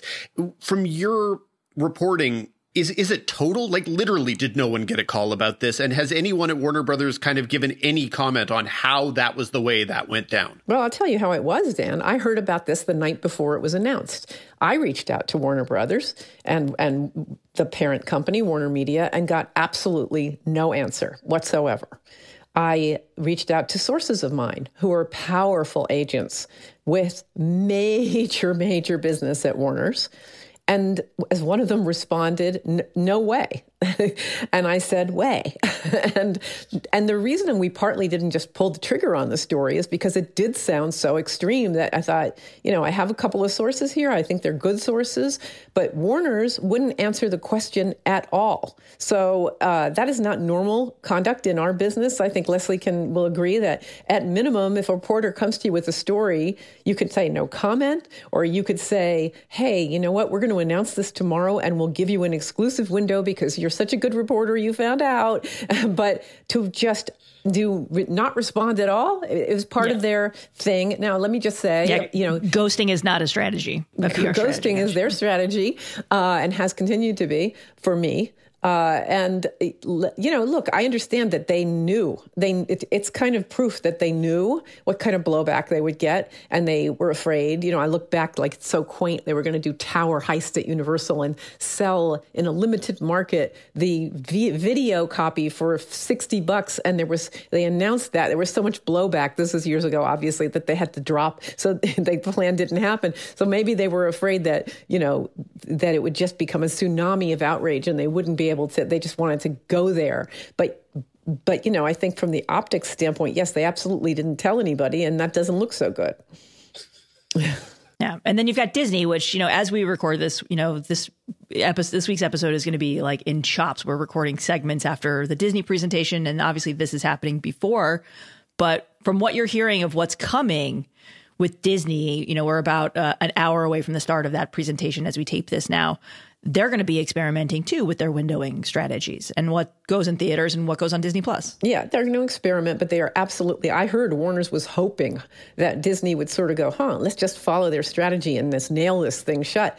But Disney's not going to do that. Disney had seven movies last year in 2019 that grossed a billion dollars or more at the box office, seven billion dollar grossers. So Disney's not going to do it, I am told very definitively, and I believe it. They'll put some stuff on streaming, and I think you'll see it sort of leans toward kids stuff, you know, Pinocchio and stuff like that, maybe uh, Cruella. But they're not going to take an Avengers movie at this point or something equivalent and put it day and date in on the Disney Plus streaming service. Now, I'll just note, you know, one of the reasons that HBO Max did that, in the view of many people in, in uh, the community, is that it was a disastrous launch, disastrous, and they had 8.6 million subscribers. Everybody was very confused by the messaging, the name. I have HBO Go. What happens now? It was like a, a complete mess, and so they're stunting for Wall Street, in the opinion of many. But at the same time, can you put that genie back in the bottle? Can you say, well, you know what? They're they're really not being again this issue of how much clarity and transparency. I was just listening to Warner Media chief Jason Kilar, the the person who enacted this thing, talking uh, on a podcast, and and the the hedging around is this really for a year? Is it really well we'll see we'll reevaluate. You know the, there's another fundamental element of i would call dishonesty. They are saying they're doing it for the year because of the pandemic. We had to do it for a year. Theaters are closed. Yes theaters are closed but we all know a vaccine is on the horizon. So why do if they had done this for 3 months said well, we're going to take this tranche of movies and uh, we're going to just reevaluate and do what disney has done in the past when it put a couple of movies on the streaming service went took them straight to streaming. You know they did that with artemis fowl and uh, some other stuff you know you call the people and say look we gonna, we're going to have to negotiate this thing because we want to do this and we need to do this theaters are closed nobody is that um, you know, unreasonable in Hollywood that they don't understand the pandemic element of it. But you, you to, it's a, everybody can kind of smell that when you say it's for a full year because of the pandemic, and then we'll see what Warner's is really thinking. Yeah, and we've talked a lot, you know, on this show this year about the launch of HBO Max and how things have changed and the brand confusion with the name of it and HBO Go and HBO Now and all these things. You know, and obviously, you know, they didn't have the Friends reunion, which they were hoping to have for uh, launch date. But also, would the Friends reunion have been have been enough in this, you know, in our new world to launch this service, or even to to be a draw? And the big, you know, the bigger difference as as we sit back and kind of take a look at the differences between the two platforms is Disney, don't forget they did the upcharge where they put when, once they dropped Mulan on there. So you, you want Mulan, great. Here here's this big blockbuster movie, but if there's it'll cost you on top of your subscription an extra thirty bucks. And yeah, Warner's and I isn't believe, doing I that at all. They will do the same. I expect Disney will do the same with some of the premium offerings in, in going forward. To see, I don't think Mulan was necessarily the best test case for that strategy. No. Right, but but that's a strategy that Warner Media is not doing, even at fifteen dollars for subscribers. Yeah, I'm told that Warner's doesn't have the technology, and I haven't checked that because, uh, but that was something one of my sources said is that one of the reasons they're not doing it is because they can't do it. And somehow I find it credible based on the brilliance of that launch. Maybe they actually don't have the capability. And, and I think we're currently at the point where we're starting to hear that the next step is going to involve lawsuits, and that seems inevitable. What are you hearing along those lines? How many there are going to be? How far we are from seeing them. I mean, the, the, question I have at this point is, is this actually going to happen or is it going to be cut off in the courts and just bogged down and it won't happen anyway? Well, we'll see. I mean, the will seems to be there in several, in, in at least a couple of cases for sure. I'm, and this, this is like, a, as we speak, this is a fluid thing where people are, you know, kind of in the councils of war. Like, what can we, how can we attack and what, what will be effective? But the, you know, the, the poster child in this situation is Legendary, which has Godzilla v. Kong and Dune caught up in this. Uh, in terms of Godzilla v. Kong, uh, you know, Netflix came along and said, we will offer you, I don't know, 225, 225 million ish. We will buy the movie. And Legendary was like, which paid, by the way, for 75% of that movie, said, sure, we will be, we will do that because we are carrying, this is, it's not free to carry a movie that expensive on your books. And we can't see that we, our release date is now in April and we're not so sure about April. So yes, we would like to do that. And Warner said, nope, we control this thing and you're not doing it. Legendary says, okay, well, in that case, we will use buy it for HBO Max and just you know give us the money. So because we have this offer, and uh, HBO Max, they didn't really get an answer. There was a lot of dithering. They were already sending a legal letter saying, "Excuse me, hello, we need we need a resolution here." And they wake up in the morning, and guess what?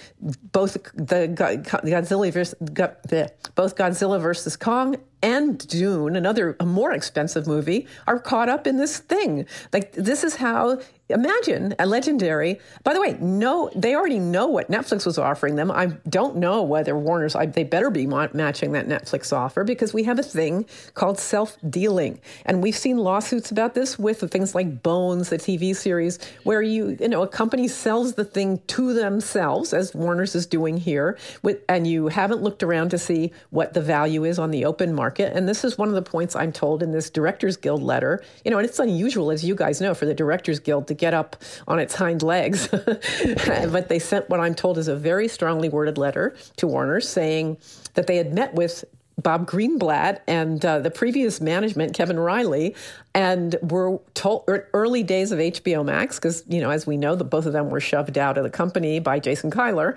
but they were told you will you will get every consideration if these movies are put on this streaming platform that we're building and you will get a fair market value price so that was the understanding that the directors guild came out of this meeting with and now they're saying uh, what's up what what are you doing? so you're going to see, uh, I think, an effort to punish Warner. I don't know that Hollywood weakened, pandemic battered Hollywood you know, not only by the pandemic weakened, but by the digital revolution. Can they punish Warner's? I think is a big question, but I certainly think the will is there. But we have so limited buyers. You know, we Fox is gone basically. As Disney bought it, uh, it uh, you know, there's just not that. Uh, Sony and Paramount are sort of weakened. They're the the, the option to Disney is a really specific taste so far about what they do and don't do. So we have a very limited number of buyers people are going to have to they will want to find a way to work with warners but the question is will warners make it you know have they already sort of damaged themselves? If you're a really big deal creator do you sort of think i don't want to deal with these people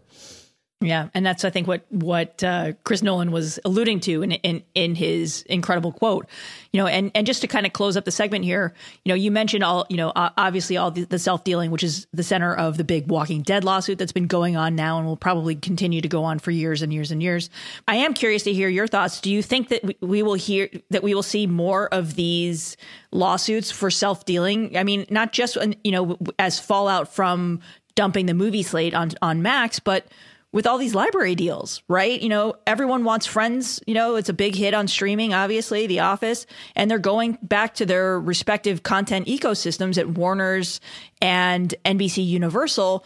But I also, you know, they say it's like arm's length dealing and all that other stuff. But I, I really do wonder if that's going to be something a big wave of the future, not just for for the movies and the self dealing and, and what how do you monetize that library when you're not willing to sell it to a third party versus if you if you actually are, you know, like yeah, so I, am rambling here because I'm very curious about next steps here and how much of a fundamental change a lawsuit could bring about in this industry, not just with films, but with library deals, et cetera. Uh, thing I'm curious about really is whether these movies can make an impact, you know, on the streaming service. I used the example of the Joker in the piece that I wrote. That you know, the Joker is a movie that uh, that Toby Emmerich, the head of the Warner Brothers film studio, didn't really like the idea of, tried to kill it by lowballing on the budget. Todd Phillips, the filmmaker, per- persevered, gets it made. It's a gigantic, you know, Toby had sold off half the va- of the property of the film to uh, two other companies because he was so sure it would fail. It's, it was a billion dollar grosser, 11 Academy Award nominations. If that thing had streamed on HBO Max uh, day and date and people were watching it at home, would it have that impact? I think that's a question. I think series, and I, Jason Blum again, who's on my show this this week, uh, he he sort of says, I think agreed that series are more sticky on streamers than movies. You know, it, name one movie that was a giant cultural event, an iconic thing like Joker that was a streaming movie. So the theory is now at Warner's that people will still go to the movies even if it's available on their TV screen. I don't know what you guys think of that. I'm a little skeptical. I mean, I'm just happy I don't have to leave my house to watch, you know, some of these big movies. But and then I also think of, you know, things like like The Old Guard or The Kissing Booth and, you know, some of those net, you know, the Netflix rom-coms that caught on. But that's the same kind of knock about series. You know, you, you know, Blum says that that TV shows are more sticky online, but when you're dropping them all at you know all dropping all the episodes all at once the the lifeline for for a show is a week.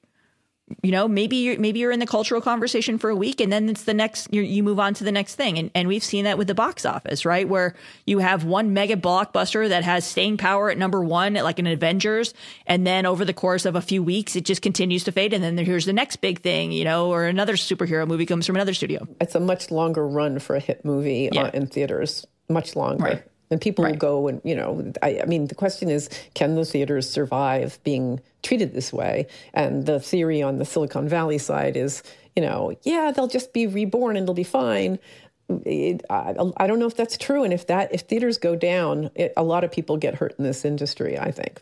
Yeah. And will will Netflix finally release viewership? Like, will this the movie studios force, you know, will, will a lot of these producers like the Chris Nolans force this, these streaming services like HBO Max to say, here's how many people actually watch. Don't tell me, you know, oh, uh, you know, 65 million members watched at least two minutes of this trade. You know, like don't, you know. Yes, Jason Blum will this create actual He's you and transparency Jason Blum are very with, much with on the viewership. same page. Jason Blum is like they have to give us meaningful data. This is ridiculous. We can't function this way either. We can't value our and and give us a piece of if we added uh, this many subscribers, give us something for that. And and you know, I think that it's really you know you go go out and make Inception. It's not. There are very few people no, who thanks. have that skill. well, Kim, thank you so much for joining us this week. We really appreciate it. We know how busy you are. Absolute pleasure. Thank you, guys. America. We are endowed by our Creator with certain unalienable rights life, liberty, and the pursuit of happiness. At Grand Canyon University, we believe in equal opportunity, and the American dream starts with purpose. By honoring your career calling, you impact your family, your friends, and your community. The pursuit to serve others is yours. Find your purpose at Grand Canyon University. Private, Christian, affordable. Visit gcu.edu. Number 4. Our guest this week created CBS's SEAL team and previously wrote and produced on shows including Justified, Homeland, and Sneaky Pete. Benjamin Cavell is now the showrunner on CBS All Access's new adaptation of Stephen King's epic novel, The Stand, which premieres on December 17th. Welcome to the podcast, Benjamin. Thank you. I'm so happy to be here. So, let's start by talking about the elephant with respiratory problems in the corner of the room. um, so you're working on a mini series about the aftermath of a global pandemic, and you've been working on it for months, for years. Do you remember when in January or February you began to get the sense that suddenly the real world was intruding? Well, uh, God, does does anybody remember exactly when when they got the sense of? I, I, I still don't know when I got the sense of just how how bad and overwhelming it was going to be. Uh, you know how just fundamentally, I don't know, life changing, world changing it was going to be. Um, thank you, by the way, for saying that the the stand is about the aftermath of a of a global pandemic because I I think, I, you know, I think people I think people often think of The Stand as being a book about a pandemic, and I, I really don't feel that way. I, I, really sort of feel that it's it's it's about it's mostly about what comes after, which frankly is why it, why we decided to tell it in this non-linear way. You know, it it it felt like we didn't want to make people sit through three episodes of the world dying before we got to what I what I believe or have always have believed is really the meat of the novel, which is you know this this struggle between the forces of Flag and the forces of Mother Abigail for the soul of the world that's left. But there still must have been a moment at which you said, "Huh." this is beginning to sound a little bit too much like the prologue for our story. Yes, look, I, we, I, you know, it was very surreal. We were we were in Vancouver, uh, you know, kind of just racing toward the end of production. We actually wrapped production in Vancouver, and not uh, it was when we were scheduled but we wrapped production in vancouver on march 11th uh, actually at daybreak on march 12th we shot all night and then you know and we were supposed to go to las vegas the next week uh, to to pick up a bunch of our our vegas stuff. And obviously that got shut down on march 13th when everything got shut down. So i i, I suppose uh, you know i don't know it, it, until until really they they shut us down and it was clear that you know people were going to have to go into lockdown and I, you know that that that moment in March I suppose is really when when it hit because eh, look Vancouver for a while was was doing quite well and you know every everybody was aware of COVID and there were posted notices and you know wash your hands and and try to you know whatever I mean it, it sort of basic public health notices, but I, I, don't know. I don't know whether it was because we were in Canada or or what, but they people did not seem to be panicked uh, leading up to it, and then obviously, you know. In, instead of going to Vegas on March 12th, uh, after we wrapped in the morning, we we flew to Los Angeles, hoping that we would uh, you know, go to Vegas at some point, and we ended up going to Vegas, but not until late August. So, yeah. You know, I, and I do want to back up a little bit before, you know, obviously before the pandemic, but Dan kind of alluded to this, but The Stand has been in the works for a very long time. It started as a feature. Yes. Um, there was a previous take with David Yates and Ben Affleck uh, with a, um, in a, in a larger sense, you know, why do you think this beloved novel has had such a challenged road to the screen? I well, I it's a challenging uh, it's a challenging adaptation. I mean, I I frankly look, I know you know all all these various groups of people had tried to do it as a feature many times, even many times since they made the first miniseries. I mean, George Romero tried to do it as a feature even you know back back in the day. I i frankly i don't know how you do it as a feature. I never tried to do it as a feature. I i can't even really wrap my head around it. I mean i you know cramming it so to speak into nine episodes felt like a, a difficult task. I you know the idea of translating i don't know a 1200 page novel into a into a single feature is just sort of i, I yeah, I, I, don't even know where where one would begin. It feels like, I, it, it frankly, I mean, it, it's interesting that you say why it's had such a such a difficult road to adaptation. I, I sort of think it's because I, I regard these new really high end limited series as a kind of new medium almost. I mean, it, they are a sort of hybrid of TV and features. And I think, you know, uh, a kind of nine hour movie with, you know, feature level cast and budget is what's required to do justice to that novel. And that, at least as far as I know, that really didn't exist until quite recently. I mean, I, I, know a lot of people date it from the the first season of True Detective as being, you know, the the thing that really showed everyone, oh, you can do this. You can you can have these big stars who would never sign on for a you know an ongoing series, and you can have these sort of movie style budgets, and you know, and and really tell uh you know an eight hour, nine hour movie with uh, with chapters certainly i mean uh, each episode stands alone but it it really does feel like they're all of a piece and that's that's new i think at this level. Yeah you know and then now of course as dan mentioned you're you're launching this show about the aftermath of a pandemic kind of at a time where we are hoping to get out of this. We're hoping that the vaccine gets us out of of our current state you know and and we saw kind of a little bit of that transpire with amazon's utopia which was a show kind of about a global pandemic that launched during a global pandemic similarly based on on some popular ip that was canceled after after one season. But I, I wonder, was there any discussion about delaying the debut of this? Maybe even using this as a splash for when CBS All Access is rebranded as Paramount Plus next year.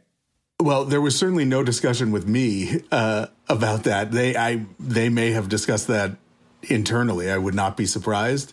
But look, I, you know, I know that uh, contagion and and outbreak, and there, you know, there are certain things that are kind of that have pandemic at their center that that became really popular touchstones during during this period that people wanted the escape of watching somebody else go through an even worse version of what what we're going through. So uh, you know again I, I I look if people are looking for that I I certainly hope they they find that with us. But I also again, I, I, I don't really feel like this is a pandemic story, as strange as that is to say. You know, it's it's so much more about the other side of it, and and I hope that there's there's some hope that that comes from that. I mean, that these people are confronted by a situation, uh, quite clearly, a situation that's so much worse. I mean, no matter how how awful uh, COVID has been, continues to be, and how just mind uh, mind numbingly awful the the the effect and and the loss, you know, it it it can't be as bad as what these people are going to where you know the entire world except for you know very small handful of people has been wiped out. Um, but i i take some hope in the way that even even in those circumstances these these people in this story are able to transcend you know that they that they are able to start to rebuild and and and to push back against the forces of flag. And i you know i find some inspiration in it. Well, even viewing this as not being a show about a pandemic, there are lots of scenes of people coughing and people 100%. and people expelling large amounts of disgusting stuff. As you are sort of in the editing process did you trim back the amount of that that you that you had? Did the focus go more towards the the middle and end of the narrative and away from the start? You know we really didn't. I i i, suppose that may sound strange but uh, i i frankly I, i've never wanted not at any point did I want to sort of rub people's faces in the the horror of of Captain Trips. At the same time, it was very important to me to us.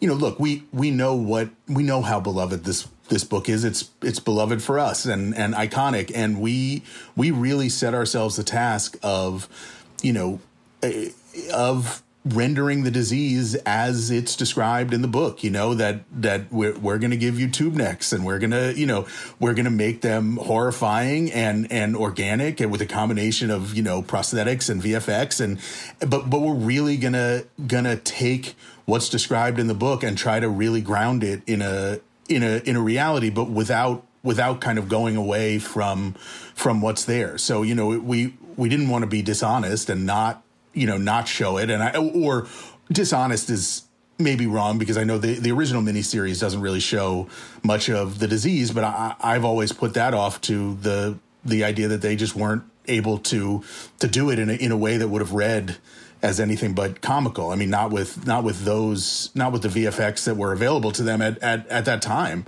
Um, and you know, I I think one of the one of the really exciting things about this is that we're in a position technologically where we can just we can do that and and and have it be you know uh, have it be horrifying, but also, you know, have people who know the book and love the book and are wanting to see Tube Neck think, oh yeah, no, that is that is as described. That is a tube neck, and I that is the way a tube neck would look if I saw one in real life. So and, and yeah. mo- like mostly, I didn't get hung up on it, but there was it's. I think it was the emergency room scene with Larry in the second episode. Yes. And and I'm wondering if that's a scene in particular where, you know, a chaotic New York City emergency room, doctors in PPE, all of that, if that was something where you sort of had a, a moment. Uh I yes, I had a moment. I actually had a moment when we were in that hospital filming that night. Um, you know, it, because we were already.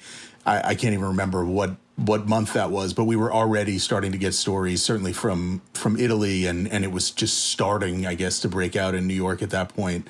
I was struck by I was struck by the some similarities to some of the some of the pictures that were coming out, but at the same time uh, you know, I I don't think no certainly nobody ever pressured me, but I, I I never really felt compelled to to try to pull it back just because you know versions of some of this were happening in in the world. I I I don't know that I I, I don't know that I really trust that that instinct. I mean, I, I get it when when people do it, and in the wake of a of a certain kind of tragedy, if if people pull episodes that seem too close to that, I I, I sort of understand it. But this idea that I, I don't know that we can only experience things that are completely divorced from from any reality, I I just I, I just don't don't subscribe to it. Really, I don't feel it. Well, okay, you talked earlier about the changes you guys made in the structure here and and sort of for want of a better word the structure of the book feels to me like it's been kind of lostified to me sort of the the taking of the individual stories per episode etc when did you realize you wanted to restructure the book and how much conversation did it take for you to figure out how you wanted to restructure it? Well so uh, i i knew that we needed to restructure it from from the beginning. I mean as as as i said you know i i I, the idea of making people sit through three episodes of that eh, of of the world dying, and also, you know, I I love Contagion. I mean, I Steven Soderbergh is you know an uh, an idol of mine, and it just felt like, well, we're not going to do it better than that. So why why why would we show the the sort of the slow roll of a of a pandemic when again that's not it's not really what our story fundamentally is about. So so you know the it's funny that you say it's lostified because you know I, those guys and Lindelof have been very upfront about the idea that Lost is sort of a, a wholesale ripoff of The Stand. I mean, he, he may not have said wholesale ripoff, but he certainly said that they were more than a little bit inspired by it, and that in fact, as as you can go through the characters and in Lost and sort of trace them back to their their stand avatars, you know that that uh, obviously that's that's baked into the DNA, I suppose now of both things. Yeah, so I don't know if I think it, of it as much as Lostified as just um, I don't know what, but but but certainly as taking the taking our our narrative spine as being the story of the the rebuilding and of and of people kind of coalescing into these two camps behind Mother Abigail and Flag and flashing back to the virus to sort of see some of the ways in which they've gotten to where they are. Yeah. You know, my, my questions, you know, Dan's t- uh, uh, talked a lot about structure. My question for you is, you know, we're in a landscape where so many shows that are billed as limited or mini, that's just a, a fancy way of saying these are not going to 24 episode shows, but it doesn't really say anything about if this is really truly closed ended. So, my question for you is in success, and obviously, you know, you're on a streaming service, so who knows what that success really is, is but is the stand something that is a renewable property whether it's the flagship the show that we are going to see this month renewed for a second season or a spin-off, etc. Like what are your your plans? I mean, you've said this is, you know, a, a vast property. Yeah, I I mean, I don't I don't have plans for that.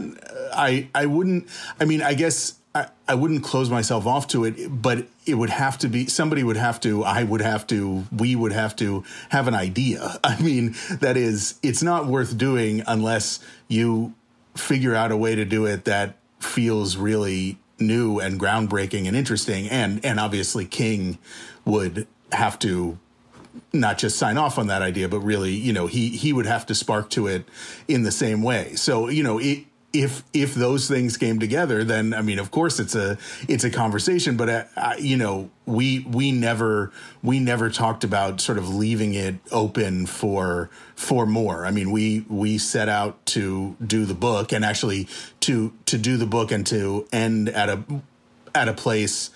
Well, we knew where we wanted to end, and when King uh, when King decided that he was going to you know, write this coda that he'd been planning for 30 years and was going to trust us to to make it and to have that be the ninth episode of the show that was you know our discussion was sort of okay well where are you guys leaving it?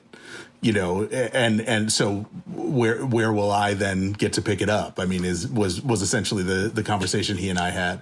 And uh you know I, I feel like as far as I'm concerned, as far as he's concerned, at least as far as I know, we've we've sort of ended it in a in a way that satisfies us. But again, I mean, you know, I, he's Stephen King. If he has an idea for how to for how to continue this or for how to take it in another direction, and by the way, I mean obviously the universe, uh, the King universe uh, includes people who appear in the stand and then a beer in various other places. So it, it certainly has a life outside of this one book. If I don't know if there is a will, if there is a if, if there is an idea about how to how to do that, um, but it also doesn't need it. And and it was it was important to me certainly that you know the the viewer not require knowledge of you know any any other piece of the king universe any of the other places in which flag or a version of flag appears you know that that really does not play into this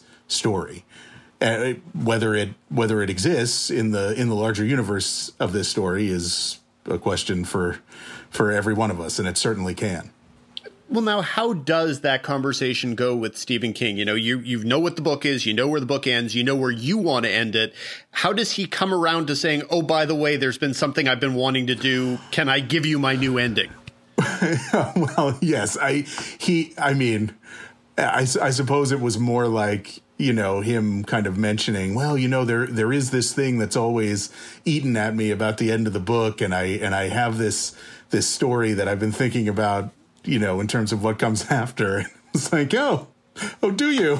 That's that's very interesting. Well, why don't you tell us about that? And then, you know, he he he really didn't tell me much about it before he wrote it, except that he, you know, he was excited enough about what we were doing with the show and the direction that we were taking it in, and sort of the the the aesthetic that we were that we were using, and and uh, you know, he he was excited enough about that that he said, "Okay, yeah, I want to, I want to do this. I want to write this coda."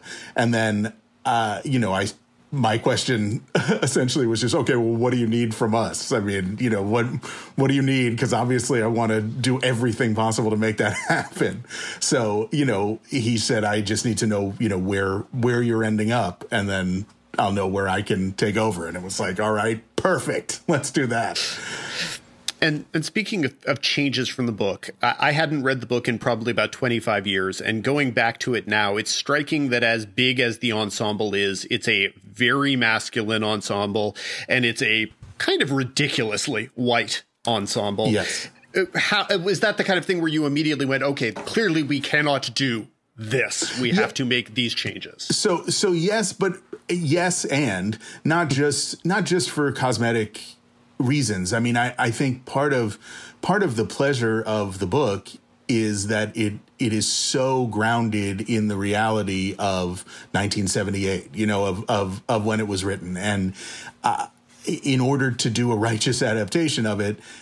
we felt, I felt that it had, you know, our show had to be just as grounded in the world of 2019 or 2020. And if, uh, you know, if you're making a story that's set in, in 2019 America, I think your, your cast needs to look like 2019 America. I mean, this is a, you know, a, a universal story about a, a, thing that affects everybody and that, that everybody is living through. And it just, it, it just felt like it, it, it was so much richer if we didn't have it all white and male in our in our main cast. And, and along those lines, there are a lot of characters who are in treatment on the page pretty much relics of a different era. Uh, when you looked at Nick and Tom Cullen in particular, how did you want to adjust those characters for 2020? Yeah, well, Tom Tom Cullen in particular, um, you know, in in the book, I, I I, the the Tom Cullen character in the book is I, have always thought of him sort of as Lenny from Of Mice and Men, just kind of transposed into into this book. You know, he he kind of embodies that that old idea about oh, a child trapped in an adult body, right? But I, my experience uh, with people who have developmental disabilities is that that that doesn't really exist that sort of child trapped in an adult body right? I mean I, at least in the way that i think of it which just i think of it as as when you say child you mean a sort of lack of self-awareness. That is you know a child trapped in an adult body is like doesn't doesn't really understand that they are different from everybody else. But in my experience developmentally disabled adult is under no uh is not in the dark about whether they are you know the same as as the majority of people around them or or and not in the dark about their deficits. I mean they they understand that they have deficits or challenges or you know or or just cognitive difficulties or whatever that most people don't have. And you know they find ways to transcend them. And it, it felt like that to me that was the the sort of the the key thing to bring out about tom that this is a this is an adult man who's been you know presumably before Captain Trips finding some way to to exist in the world and to get along and to uh, you know if if not be employed in in a conventional sense to support himself somehow and feed himself and clothe himself. I mean, he he appears to be wearing clothes that he that he likes about with Dolly Parton on them and and the Oklahoma Sooners and just so we we all of which is to say, you know, I uh, it was I, I, I found that speech this sort of memorized speech for for Tom in which he, he, you have the sense that this this is part of the way that he has navigated the world is that he he's memorized a kind of you know a spiel about this is my name is Tom Cullen I'm I'm this old I'm developmentally disabled please don't be alarmed by my behavior I have difficulty reading social cues I'm able to work I can follow simple instructions I can't read. You know it, the kind of thing that a developmentally disabled adult who is, you know, in the world and has to has to make a living and get along would presumably have to be able to say to the people he meets. And and you know in talking to Brad William Henke who was by the way my not not just my first, my only choice, my only call for the role. I, you know, it, it, all all of this was very important to him. You know, Brad played uh, he played at least one season in the NFL, and and uh, obviously played college football, played in the CFL. But all of which is to say, he has um, some friends who have some really pretty serious um, head trauma. You know, CTE issues, and and one in particular who he sh- who's who uh, had made had a documentary made about him, and Brad Brad showed me some of it, and you know it was really very touching and affecting. And one of the things that that his friend said to him at some point was he he pointed to his head and said, you know, in in here it's still me, and I just found that I found that heartbreaking, but also, you know, I, I found that to be sort of support for what what we were doing, which was trying to really be honest and and and to to make this guy into a, a grown up who happens to have these these deficits that he is he's trying to overcome. And you know, wrap it up here. We always do like to end our interviews here with the same question: What are you watching and enjoying? Oh God! At, at this point, I'm watching uh, the last couple episodes of The Stand over and over for color and sound and VFX. Um, well, we just we just watched The Queen's Gambit, which I which I love. I mean, Scott Frank is God. He's he's so brilliant. You know, we I, I wrote on Justified for six seasons, and uh, Scott Frank was a touchstone for us because Elmore Leonard, uh, you know, has has been adapted not as many times as Stephen King, but he's been adapted so many times, and almost none of them is good. Uh, but the Scott Frank adaptations are, you know, the really special ones. I mean, he really, he really gets that, and it's a, a you know, it's a testament to his ability as as a writer. But you know, Scott Frank was such a such a figure for us when we were making Justified, especially at the beginning when we were thinking, wait, how do you do this? How do you imitate this sound of this Elmore Leonard dialogue? And I was like, well, Scott Frank seems to know how to do it. let's let's look at that. So I, you know, I yes, I just love love everything Scott Frank does, and I love the Queen's Gambit. Excellent. Well, thank you so much for joining us, Benjamin. We appreciate it. Thank you, guys. What a pleasure. Thank you. The Stand premieres December 17th on CBS All Access. Number five. As usual, we wrap things up with the Critics Corner.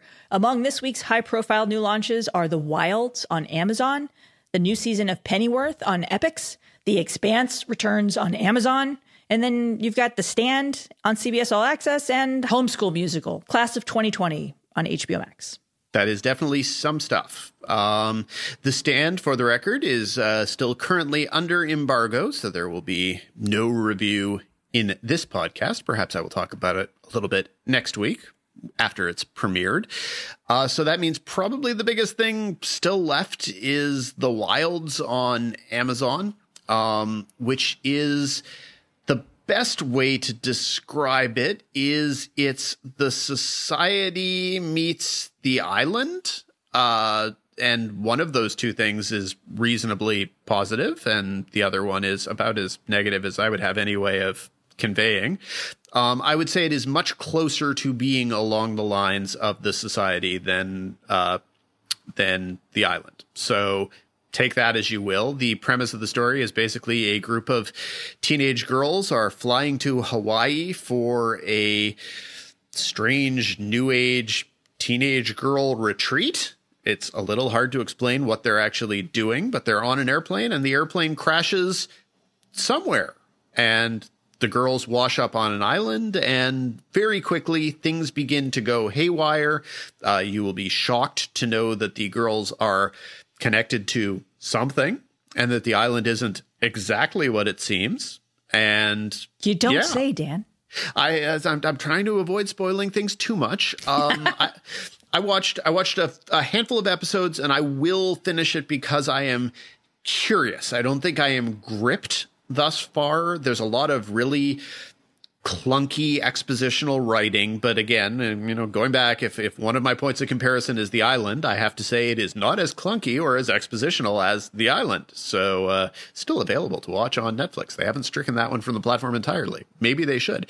Uh, the the ensemble cast of young actresses is, I would say, it is a mixed assortment. They are mostly relative unknowns. Uh, and you know the the main cast member people would know is Rachel Griffiths, who has a role that I really can't describe, and so she definitely pops up. Uh, you'll you'll notice her in an orientation video for the strange teenage girl retreat in Hawaii. So so there's that. Uh, the actor in this, actually, who I was most excited to see is Helena Howard, who indie film fans will know from Madeline's Madeline, which premiered at Sundance a couple years ago, uh, received rave reviews. She, in particular, that was her first acting role, and she was just phenomenal in it. Um, and this is really her first follow up role. And she's very good. And and some of the other young actresses are are good as well. And this is also the kind of show where the twists could mean that some of the things that I'm finding odd in the performances in episodes, say two and three,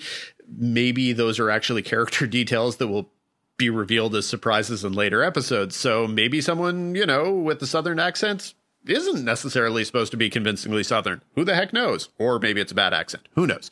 Anyway, there were exactly enough questions and themes that were raised in the early episodes to keep me curious I don't know that it's good to good enough to have me excited about it, but I definitely think it is it is watchable and interesting, and it's of a certain kind of show where if you like the Society, which was also a, a clunky and occasionally expositional show, not like it's the example of television perfection for YA audiences. Uh, yeah, I, I think that there's an audience out there that will be interested in uh, the wilds if they find it, which is on Amazon. For more of Dan's weekly recommendations, be sure to subscribe to THR's Now See This newsletter. And you can catch Dan on this week's episode of Must Watch, the Netflix edition, hosted by a friend of the five, Jean Bentley. This feels like a good place to wrap things up. Thank you for listening to TV's Top 5, the Hollywood Reporters TV podcast. We will be back next week with a jam packed year in review episode where we will be joined by the flight attendant star and executive producer, Kaley Cuoco, who will help us celebrate the end of 2020 and our 100th episode. Be sure to subscribe to us on all of your various podcasting platforms. If you like us, rate us. If you really like us, write a little reviewy thing because it really does help spread the word of mouth and improve search optimization and all that fun stuff. Uh, we are always on Twitter and happy to get your feedback, questions, comments, and concerns uh, for future mailbag segments. Unclear when that'll be, but you know, dare to dream, you can email us at TV's Top 5 at THR.com. That's TV's Top 5, the number 5 at THR.com. Until next week, Lesley. Until next week, Dan.